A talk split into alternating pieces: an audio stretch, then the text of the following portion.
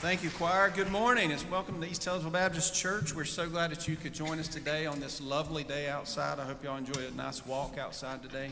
But we're so glad that you're here. If you're visiting with us, we hope that you've made yourself at home. Hopefully you've received a few welcomes already. But if you are visiting today and maybe you're looking for a church home or would like more information about East Taylorsville, please stop by our guest table in the lobby.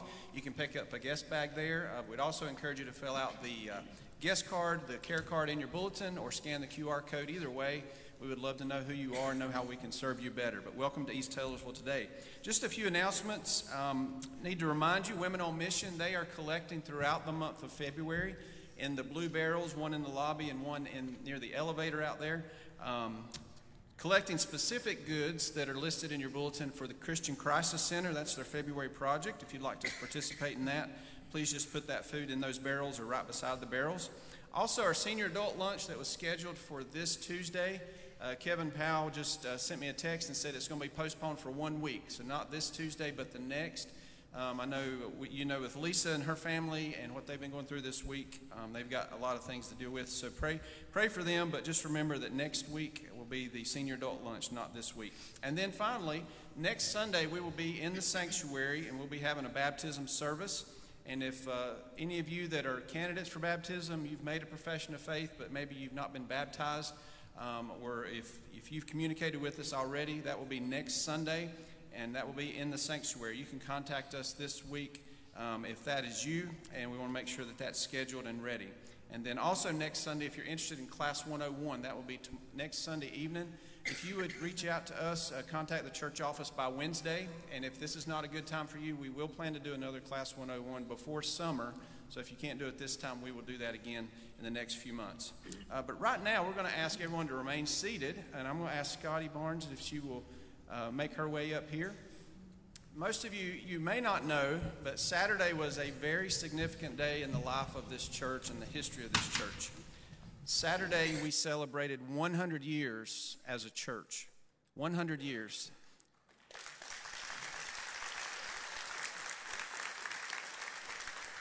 And it's something we didn't want to pass up. And just so you know, we are planning a big celebration in November. It kind of coincides with our homecoming time. But we plan to have a church-wide meal. We're going to have a special service of celebration. Some of you have asked about a commemorative plate. We are working on getting the 100-year plate. So any of you that have collected those every 25 years, we're going to have those. One other thing, just to make you aware of, you'll hear more about, we are planning to do a directory between now and November. It'd be a little bit different format for our directory, but a lot of things going on leading up to that. But we asked Scotty if she would just to speak briefly concerning our 100 years, as Scotty has had a very unique connection through those 100 years through her family. So, Scotty, thank you. Thank you. Let's give the Lord a hand for 100 years.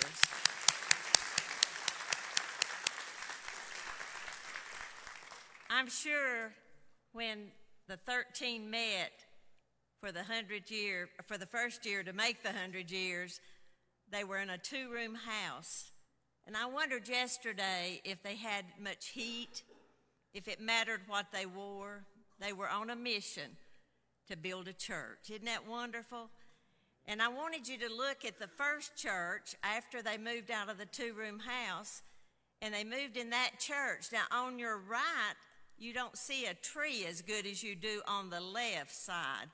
There's a tree there, and to this day, when I get to heaven, I'm going to ask God why he put a hickory tree in front of the front door of the church. You see, I met it in a really hard way. My grandmother marched me out, broke the hickory off, striped my legs, and marched me back in, and I was crying. I wasn't shouting glory, let me tell you. But I remember the wood benches. They were miserable. But that wasn't a concern of those 13 people. Don't you know they were excited? I remember the little tiny rooms to the side. And I remember how they came and they loved how long they stayed. It didn't matter. Lunch wasn't important to them. So we moved from that. Today, look where we are. And it began in a two-room house. I want to tell you something. Whenever we moved in the second church, I thought they had forgot about the hickory tree, but my grandmother, it was Grandma Texie, who was one of the charter members, she made all the cousins sit on the bench together, and she carried a hickory stick with her and laid it on her lap, and it stayed there unless we went out with her, okay? But I want you, if we go to the next slide, to meet those precious people. On your left is Grandma Texie. She was one of the charter members. Excuse me, that's on your right. And the lady that's sort of bent over next to her was Estelle Chapman. She was another charter member. And Parker Pennell was another charter member, and they're all my family. And so I take great pride in being able to stand here today and share with you three of the people that went to that little house that day and started a church. On the other side is Grandma Texie when she was 100 years old, but she surpassed that. She lived to 106, and she cut the ribbon on the gymnasium when we opened it. What a wonderful, wonderful family I've had through the years. And if you'll look up at the top of the scripture, for we walk by faith, not by sight. That's exactly what they did, let me tell you. If you'll go to the next one. I began to look up faith and prayer and trust this week, and I found this. I thought it was interesting. Faith is believing, but trust is putting it into action. And that's what them little people did. They believed God for a church, and then they put everything they had into it for that church to be a possibility. And I just want to tell you about one prayer meeting. There was many prayer meetings, and me as a teenager, I wanted to get out of them. I had plans, but they paid that no mind. I stayed for the prayer meeting. And they invited Art Dyson, who was a street preacher, a man of God, to always come, and he was late, and he prayed for hours. Now, that's the truth. And they prayed for the lost. They prayed for the sick, but they prayed mostly for East Taylorsville Baptist Church. And one particular Saturday evening, we had a SOS from the little women to come at 3 o'clock out to Ain't Ora Deals. There was going to be a prayer meeting for the church. And we gathered out there, and word had got out that there were some disgruntled people in the church, and there was a problem, and we had to nip it in the bud. So guess what? We prayed on that porch, and they didn't pray just words. They wept bitter tears over this church. And I want to tell you something, church. I believe they read this scripture. Can we read that together? Show me the right path, O Lord. Point out the road for me to follow. Lead me by your truth and teach me, for you are the God who saves me, and all day long I put my hope in you.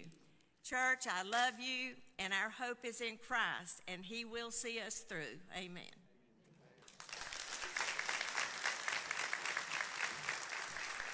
Thank you, Scotty. We're going to ask if you would please stand, and let's worship our great God.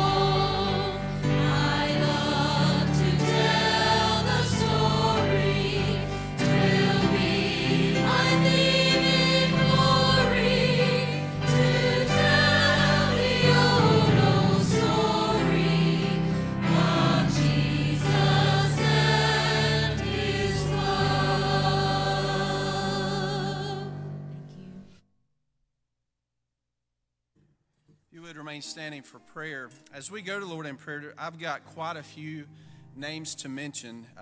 This has been a busy week in a negative sense. There's been a lot going on in people's lives. But just to mention, and I encourage you to look at your bulletin, we want to remember the family of Armin Chapman as she passed away unexpectedly this week. Please remember Peggy and Mike and David.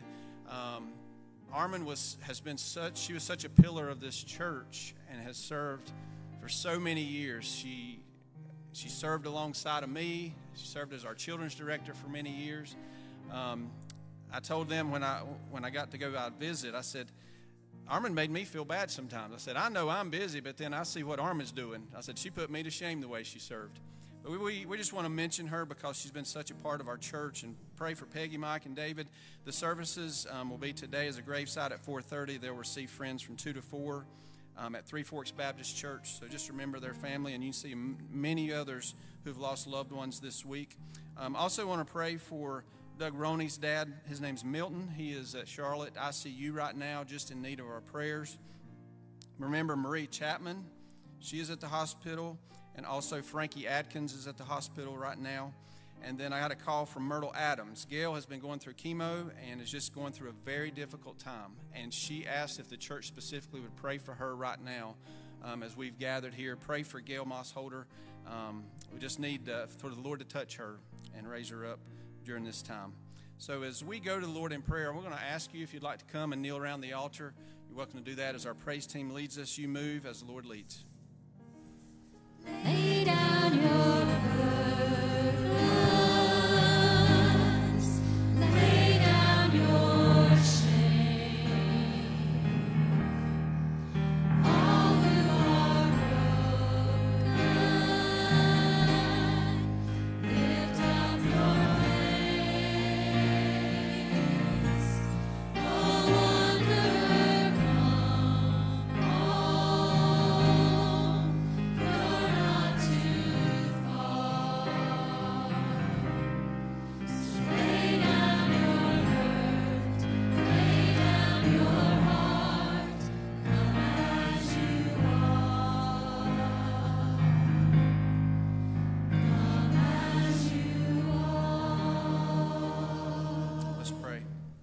Heavenly Father, we are grateful that we can call on you, and we can call on you with confidence, knowing that you hear.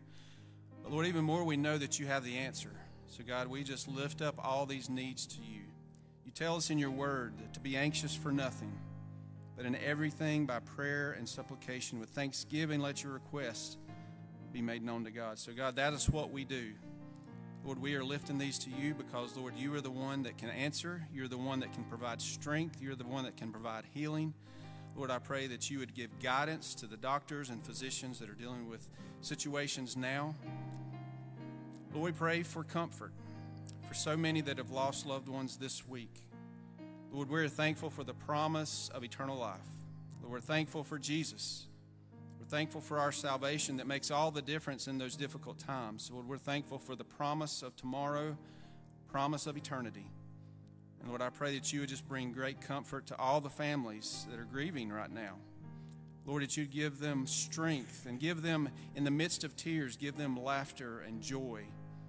And Lord, your peace that passes all understanding as we call on you. God, we continue to pray for our church family. God, that you continue to lead us and guide us. Lord, we pray for our pastor and his family.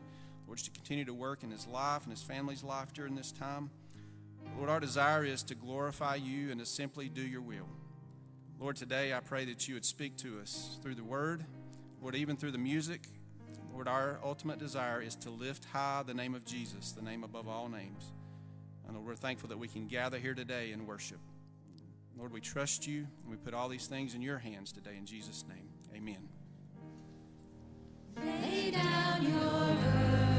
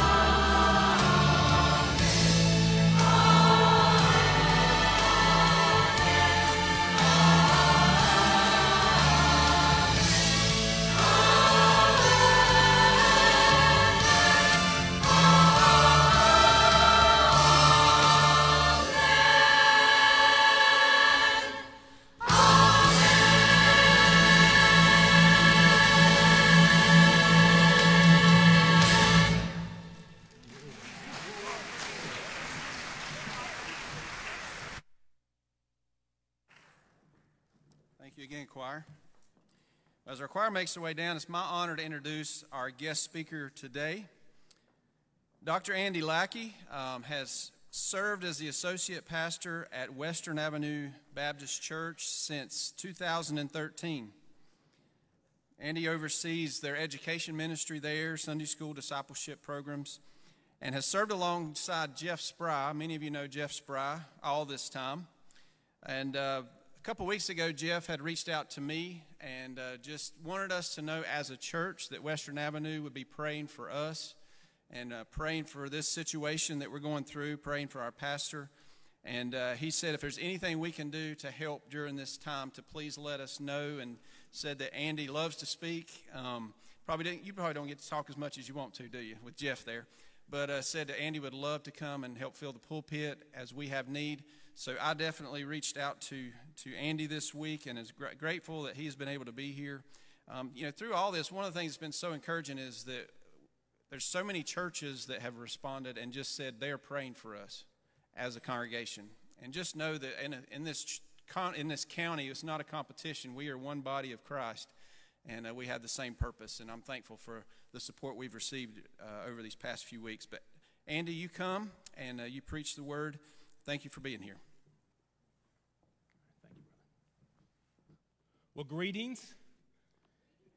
As Kevin said, our church at Western Avenue Baptist, we are praying for each of you during this time. And Pastor Jeff told me this morning to make sure I told all of you hello from Hillman Ambra. And we are praying for you guys. And we love you. We're here to support you however we can. And I want to thank Kevin for inviting me to be here today. I look forward to the chance today to share from you from God's Word. And I actually grew up fairly close to here. I grew up down Old Mountain Road in West Iredell. And used to play a lot of ball up in this area. You probably don't recognize me because back during that time, I had real thick blonde curly hair. And in fact, I had such blonde curly hair that my football coaches used to make fun of me. And one day my mom walked in the room and saw me with some scissors going to my hair. And she said, "Andy, what are you doing?" And I said, "Well, Mom, I was just praying to the Lord that he would take away these curls." Well, I'm here as a living testimony that our great God answers prayers. So on that behalf, let me pray for us, and let's break into God's holy and precious word.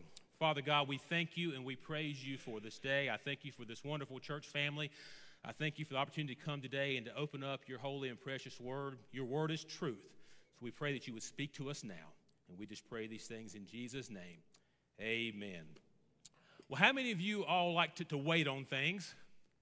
How many of you like to go to a restaurant and they say, "Hey, the wait's going to be an hour, hour and a half," and you're like, "Yes, that's for me." Or how many of you like to go to Disney World or to Carowinds and it's crowded and all the rides take 2 or 3 hours just to get in line to get to the ride? How many of you think, "Boy, that's my idea of a vacation"? Yeah, most of us would probably say no to that. Now, if you were to say yes to that you do like to wait, I'm not sure if I should commend you for your patience or whether I should pray for your state of mind. But most of us don't like to wait on things. You know how it is. You go on vacation and the kids begin to ask those questions. "How much longer, Mommy? How much longer, Daddy, till we get there?" Maybe you're in high school or college, and you're like, "How much longer before I'm able to graduate or before I'm able to go out and to get a good job?"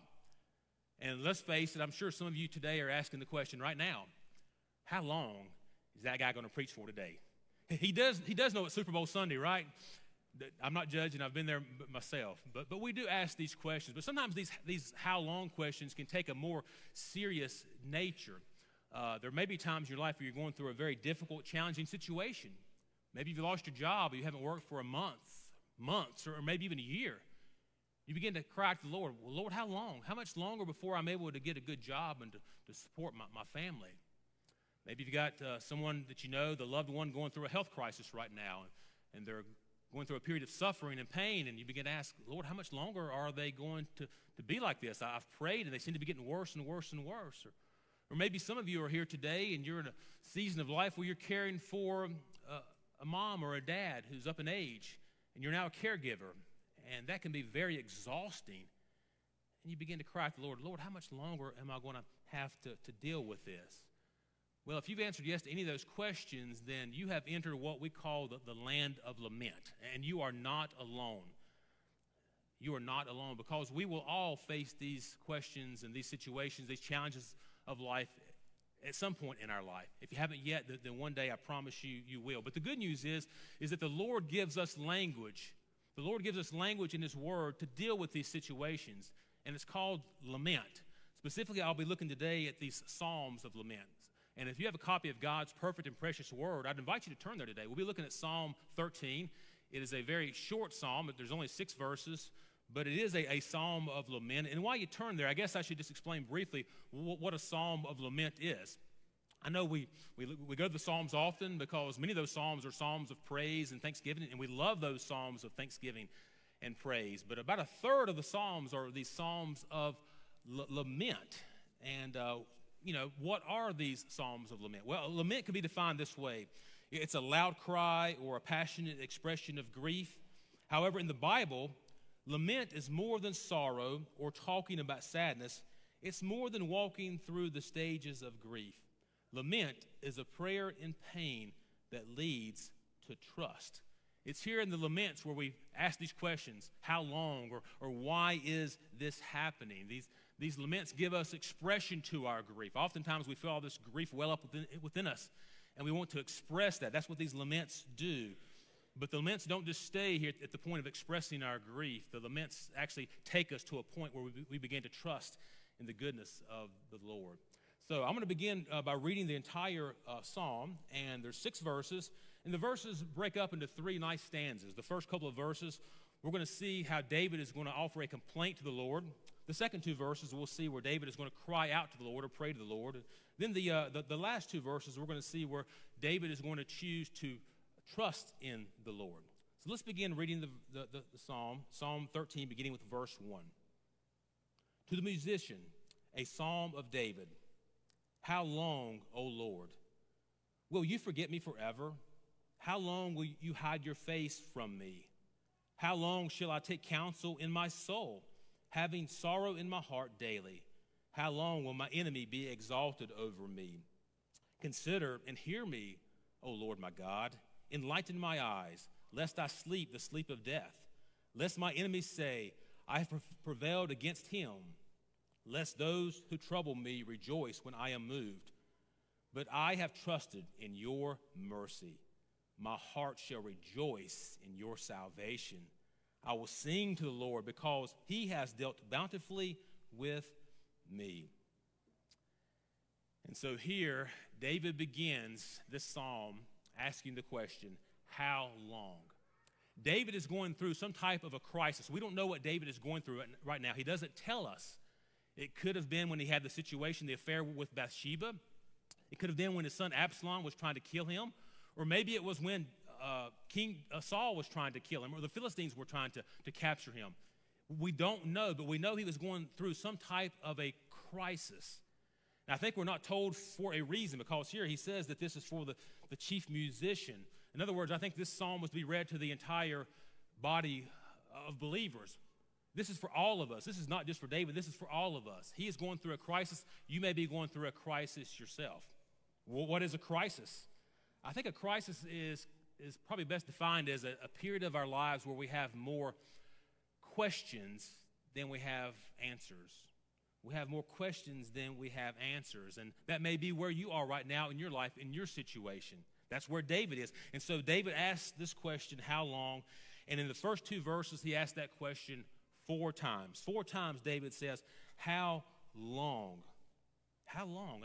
And sometimes when we see words like this, where David says, Lord, are you going to forget me forever? That can make many of us feel uncomfortable. If we were in a prayer meeting and I told you to pray for myself and the situation I'm going through, and you begin to pray, oh, how long, Lord? Are you going to forget Andy forever? Are you going to turn your face against Andy? That might make many of us feel uncomfortable. It just seems a little too much.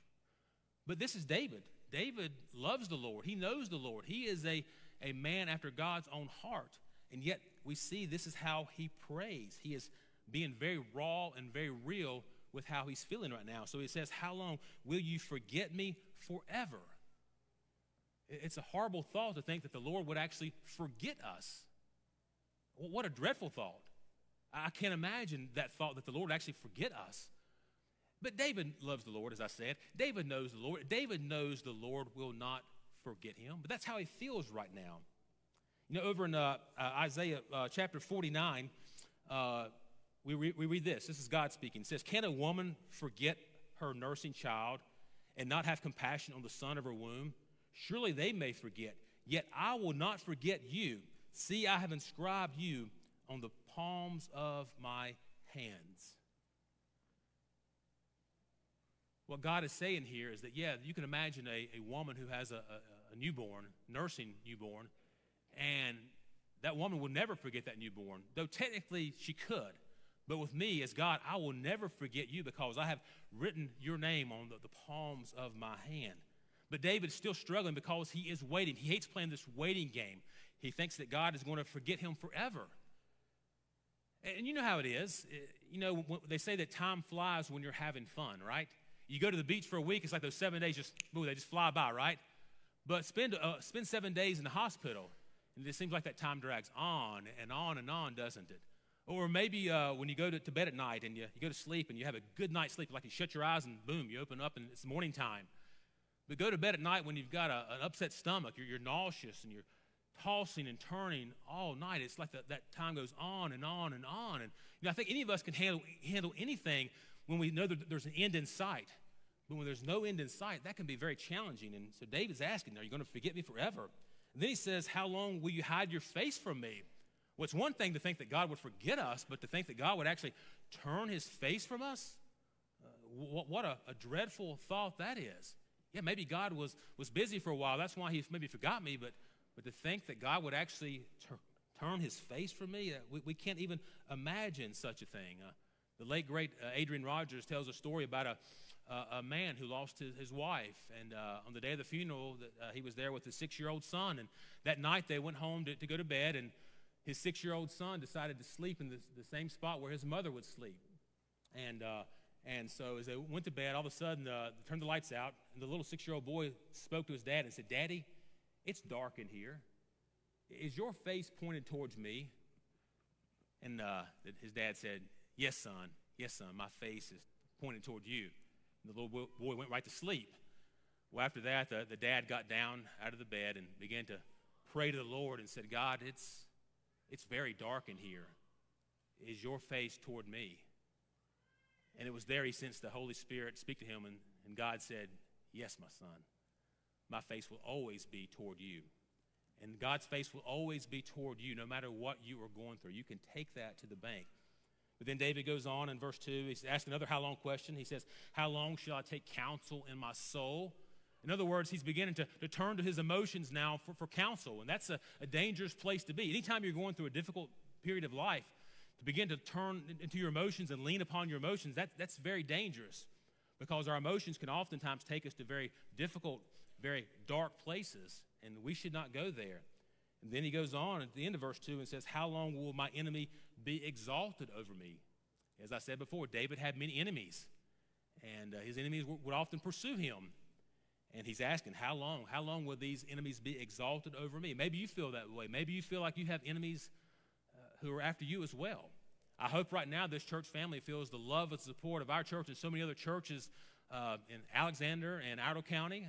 I know you do, but perhaps you have felt the attacks, the flaming darts of the enemy as well. And maybe you're asking, well, how long are they going to be coming at us? Those are questions that David asked, questions that many of us ask as well.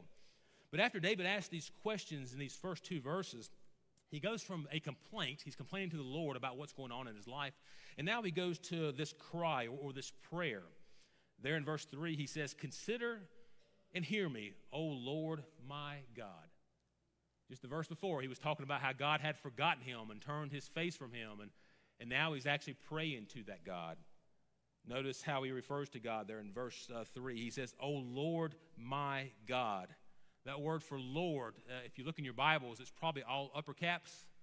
Anytime you read your Bible and you see the word Lord in upper caps, what that means is that the original Hebrew there, that's the name for, the covenant name for God, Yahweh, and that's who he's referring to here, the covenant God. But he says, O Lord, then he goes, my God. That's the word Elohim, which is the God of power. So David here is praying to the covenant God of promise who has the power to make good on those promises. And so how does he pray? He says, consider me, or that could also be translated as look at me. He's trying to like grab God's attention to get God to look at him. It's kind of like you as a parent when you go home, you've been working all day, you're really tired, you come home, you got your young kids, and they want to talk to you and play with you and read you a story or say something to you, and you're so tired, you're reading the paper or watching the news, and all of a sudden you feel a hand sort of grab you by the face and say, Daddy, Mommy, look at me. And I think that's what David's doing here. He's trying to make sure that God is actually looking at him and hearing him. And he goes on to pray in verse 3. He says, enlighten my eyes. David may have been going through some type of a medical crisis, maybe a mental crisis, some depression. We don't really know. But when he says enlighten my eyes, I think he's asking the Lord there to heal him, to refresh his soul, to renew his strength. And what's interesting about how David prays here is when David prays, he actually gives God the reason why God should answer his prayer. Have you ever done that? Have you ever prayed to the Lord and then given the Lord the reason that the Lord should answer your prayer? There in verse 3, after he says, enlighten my eyes, he says, do that, otherwise I will sleep the sleep of death. In other words, David is saying, God, if you don't help me out here, if you don't show up, I'm actually going to die. I'm going to lose my life. And then he goes on to say, and then my enemies will prevail over me, and they'll begin to rejoice. And you see, God, your enemies are my enemies. And if I die, then the enemy will think they have victory over me, and they will therefore conclude they have victory over you. God, that should not happen. So David here is really contending with the Lord, trying to get the Lord to answer his prayer. He's giving the Lord reasons why he should answer that prayer. And so that's the cry. That's his prayer there in verses 3 and 4. But now the psalm takes a dramatic shift when we come to verse 5. You see that little word there in verse 5, but. Anytime you see the little word but in the Bible, you need to really pause because oftentimes something very important is getting ready to happen. And so David here in verse 5, he says, but I have trusted in your mercy, and my heart rejoices in your salvation, and I will now sing to the Lord. He's gone from where he was to thinking the Lord had left him, and to now a position where he's now trusting in the Lord. He's singing to the Lord. He's rejoicing in the Lord. That's a dramatic change. So what's happened? Has David's circumstances changed? Has God answered his prayer? Well, no, it doesn't tell us that. What's changed is David has changed. David has changed. David has now chosen to trust in the Lord. He's gone from sorrow and complaint to trust and to praise. He's chosen to do that. It's a choice we can all make, to trust in the Lord. You know, Psalm 46 says that God is our refuge and strength, a very present help in times of trouble. Therefore, we shall not fear. So for God to be our refuge, that's like he's our shelter. But he's only our shelter if we go to that shelter. If you're out playing golf and it begins to storm and rain, well, they have these shelters set out throughout the golf course, and you can go to those shelters and have relief, or you can stay out in the middle of the rain and the thunder and lightning and take your chances. But for that shelter to do you any good, you have to choose to go to that shelter. And that's what David is doing now. He's choosing now to rest and trust in the mercy of the Lord. Notice that word mercy. That's the Hebrew word hesed, which can also be, I'm sure you've heard that word hesed before, which can also be translated as steadfast love. I've trusted in your mercy. I've trusted in your steadfast love. He has confidence that the Lord will act and work according to God's character and according to God's promises. You see, trusting is necessary for all of us as Christians to live with a sense of hope and joy and peace. In the midst of this world that can often be so dark and so broken, we do live in a world where there is death, where there is disease, where there's divisiveness, where there is destruction. Yet when we truly know the character of our God, then we can trust in him, and we can be confident, and we can be secure. And that's where David is now. He's kind of taken the same stance that Paul takes over in Romans chapter 8:28. Where Paul says, all things work together for good for those who love God and are called according to his purpose. All things, regardless of how things look on the outside, all things ultimately work for good for those who love God and are called according to his purpose. And so that this trusting that he now has in God's mercy and steadfast love now leads to a heart that's rejoicing. Notice there in verse, at the very end of verse 5, my heart shall rejoice in your salvation. And now in verse 6, I'll now sing to the Lord. This rejoicing now leads to singing. It leads to singing. You know, it's really easy to come to a place like this, a beautiful place like this, by the way, and to hear this beautiful choir, which was amazing, and to hear them sing and to rejoice and praise the Lord. It's really easy to do that when life's going well for you. But sometimes we bring with us into a place like this more than our Bibles. Sometimes we bring our hurts, our sorrows, our emotions, our struggles, our challenges. And sometimes it's all we can do is to barely move our lips. But we can choose to sing even in that way. And I think that's what David is doing here. He's still able to rejoice and sing to the Lord despite what's going on in his life. I'm sure many of you have heard of the group before, Casting Crowns. I know that group, Casting Crowns. I see a few head nods there. Yeah, Casting Crowns are a Christian group. And back in 2001, the group Casting Crowns got word of a little girl named Erin. She was 6 years old, and she had sung one of their songs at her talent show. But shortly thereafter, Erin was diagnosed with a very serious form of cancer. And so for the next 4 years, she began to battle that, and Casting Crowns would follow her story. But it so happened that on October the 30th of 2004, at 1 o'clock in the morning, little Erin was there towards the end of her life. She was now 10 years old. And all little Erin said to her mom, whose name was Laurie, was she said this. She said, just read the scriptures.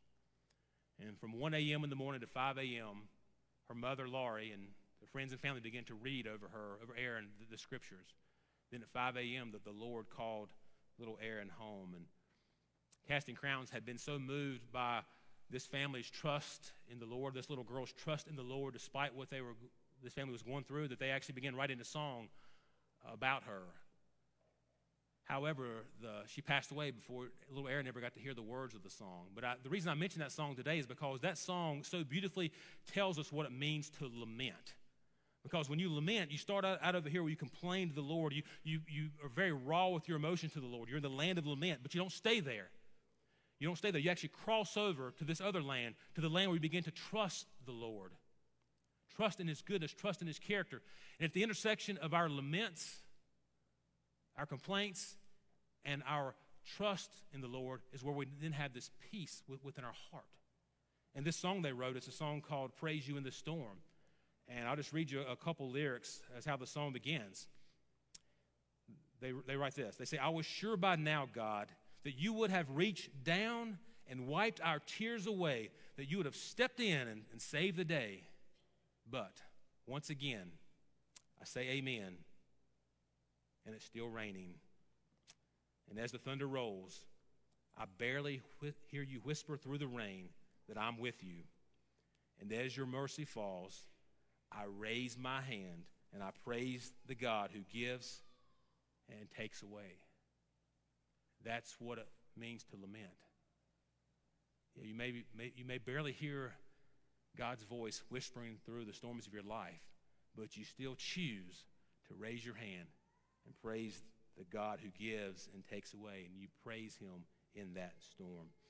And like I say, some of you here today, you may be stuck over here on this side of the land of lament. You may be going through a very, very difficult time right now, and I understand that. Maybe you've got a child who's left the faith, and you've been praying, Lord, how much longer are they going to be away from us? I want them back with you, back in church, back walking with the Lord.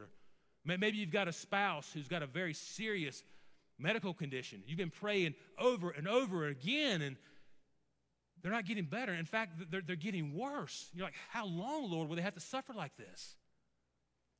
Or maybe you've got a mom or a dad, and they've begun to have Alzheimer's and dementia, and you go to visit them, and they don't even know your name. What do you do with that? Well, this psalm tells us that we offer it to the Lord. We're honest with the Lord. We don't sugarcoat our feelings, but we don't stay here. We make the choice to cross over here and choose to trust in the goodness and the character of the Lord. And that's when we can then begin to have this peace and have this joy in our heart. Then we can be like the Apostle Paul over in Romans chapter 8, verse 37, where Paul says, who shall separate us from the the love of Christ. Shall tribulation or distress or persecution or famine or nakedness or sword? And Paul says, no. In all these things we are more than conquerors through him who loved us. For I'm sure that neither life nor death nor angels nor rulers nor things present nor things to come nor power nor height nor depth nor anything else in all of creation can separate us from the love of God in Christ Jesus our Lord. We can choose for that to be our posture no matter what we are going through. And I want to leave you just with a couple of points today as I wrap up, a couple of things to think about, points of application. First of all, I would challenge you to be in the Psalms daily. God has given us this language for us. It's to help us out in all seasons of life, the good times and the bads as well. I would also challenge you to give others space to lament as well. Give them room to lament. Oftentimes we have a friend or family member who's going through a very difficult time and they're grieving. We want to step in and help them out, offer them these words of wisdom, but oftentimes that's not what they need. Maybe they need time, they need space. Give them space to lament for themselves. And then finally, I would reiterate what Kevin talked about last week. Remember what the Lord has done for you. That's how this psalm ends, because David says, I'll sing to the Lord because he has dealt bountifully with me. The Lord has dealt well with him in the past, and he recalls that. He remembers that. Remember what the Lord has done for you in your past. And, of course, the greatest thing that the Lord has ever done for you in your past is the day that he hung on that cross. When Jesus Christ hung on the cross, he also prayed and cried out a prayer of lament. He said, my God, why have you forsaken me? Which is Psalm 22, a psalm of lament. And at that point in time, God turned his face away from Jesus so that he would never turn his face away from you or from me, or for anyone who places their faith and trust as Jesus as Lord. And I just want to give you one more brief picture of what it means to lament. My wife and I, we're involved with special needs ministry. Our oldest son has special needs, and years ago we were involved in a thing called a joy prom. And we'd go to this joy prom, and we'd see all the smiles of our special needs guests. But I knew that behind all those smiles there was often people going through deep pain and some challenges. And one day I was reading a book by a man named Greg Lucas who talked about his special needs son. He had a special needs son named Jake who was in his 20s. And I want to read to you what Greg Lucas, who's a highway patrolman in West Virginia, says, because I think it beautifully shows us what it means to lament. He says, for years I've prayed that God would give my son a voice. His son was nonverbal, as is our son. He says, I long for my son to have peace in his frustrated heart, but one of my greatest yearnings on earth is to have deep conversations with Jake. I have waited and waited for God to answer this prayer, and at times it seems like heaven is brass to my plea. He wants to just have a conversation with his son, and then when he prays, it's like the prayers just come back to him, and they're not being answered. And he goes on to talk about how because of his son has issues with going to the bathroom, he has to be given multiple baths per day, and it takes more than one person to give him a bath because he has very sensitive skin. And he has to be restrained. And he says, often in the act of giving my son a bath, whom I love so much, I walk away where I've been bitten on, I've been kicked, I've been scratched, I've got a bloody lip, scratches on my arms. And he says this. He says, many evenings in desperation, I find myself restraining his struggle by wrapping him in my arms against his will and gently whispering, I love you, I love you, I love you, no matter what. And then notice his trust in the Lord. He says, but God is patient and kind and full of grace. And in my son, I see a picture of my own relationship with God. In Jake's defiant refusal to be cared for and washed, I am reminded of the cross. And there may be some of you here today who do not know Jesus Christ right now as your Lord and Savior. And by the way, I think I'm getting ready to close, so the musicians want to make your way up. But if you're here today, and maybe you've been coming to this church for a month, a year, 10 years, and maybe you know in your heart of hearts that you do not know Jesus Christ as Lord.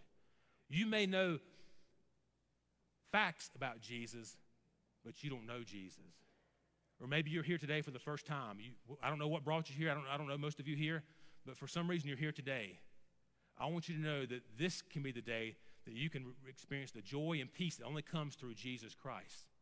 The Bible says everyone who calls upon the name of the Lord will be saved.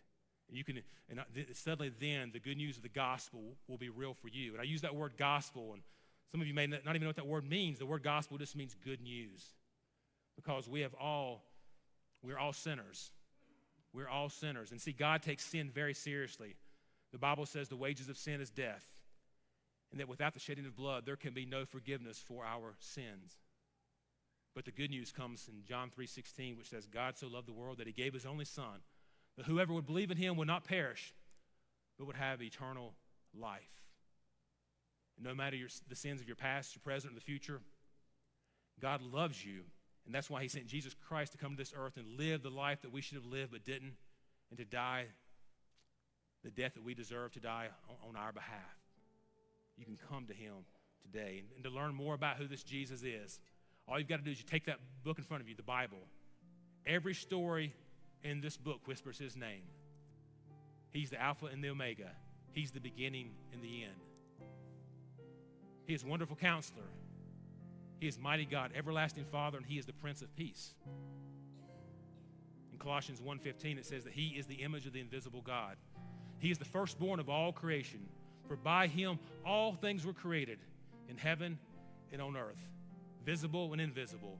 And whether thrones or dominions or rulers or authorities, all things were created through him and for him, and he is before all things. And friends, he is the head of the body, the church. He's the firstborn from among the dead, that in all things he might be preeminent. And in him all the fullness of God was pleased to dwell, and to reconcile all things to himself, making peace by the blood of the cross. So East Taylorsville Baptist, as you leave today, no matter what you're going through, I know this is a tough season for you, turn to the Lord. Trust in him. Choose to trust in him. And remember what he has done for you. Remember at one time when you yourself kicked and screamed and scratched against the Lord, that at that time a bloody, crucified Savior wrapped you in his arms. And he said, I love you, and I love you, and I love you, no matter what. Let's pray. Father God, we thank you. We thank you that you are our refuge and strength, that you are a very present help in times of trouble. And Father God, I continue to pray for this great church, that you will continue to use this wonderful church and this community and to do great works for the kingdom, Father. And so I pray a special blessing upon every member here, for the leadership here as well. And Father God, for anyone here today who does not know Jesus Christ as their Lord and Savior, I pray for them. I pray you would break down any barriers that may be preventing them from making the most important decision of their life, that today they would call upon the name of the Lord, that they might be saved.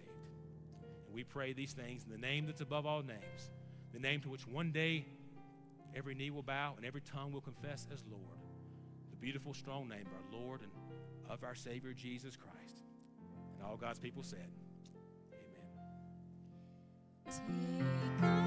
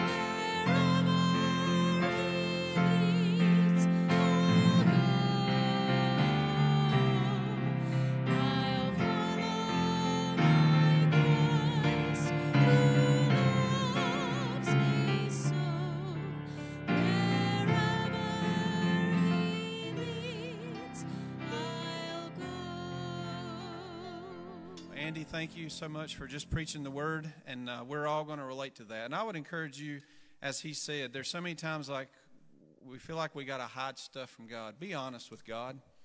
There's so many times you don't have the words. You just need to be honest and pour it out before him. And whatever it is you're going through, know as you pour out your heart and you're honest, and sometimes there's hurt, sometimes there's anger, there's tears. God can handle that. But remember who he is and what he's able to do. Well, I'm going to ask you, if you would just be seated for just a moment, I'm going to ask our Chairman of Deacons, Steve Lackey, to make his way up.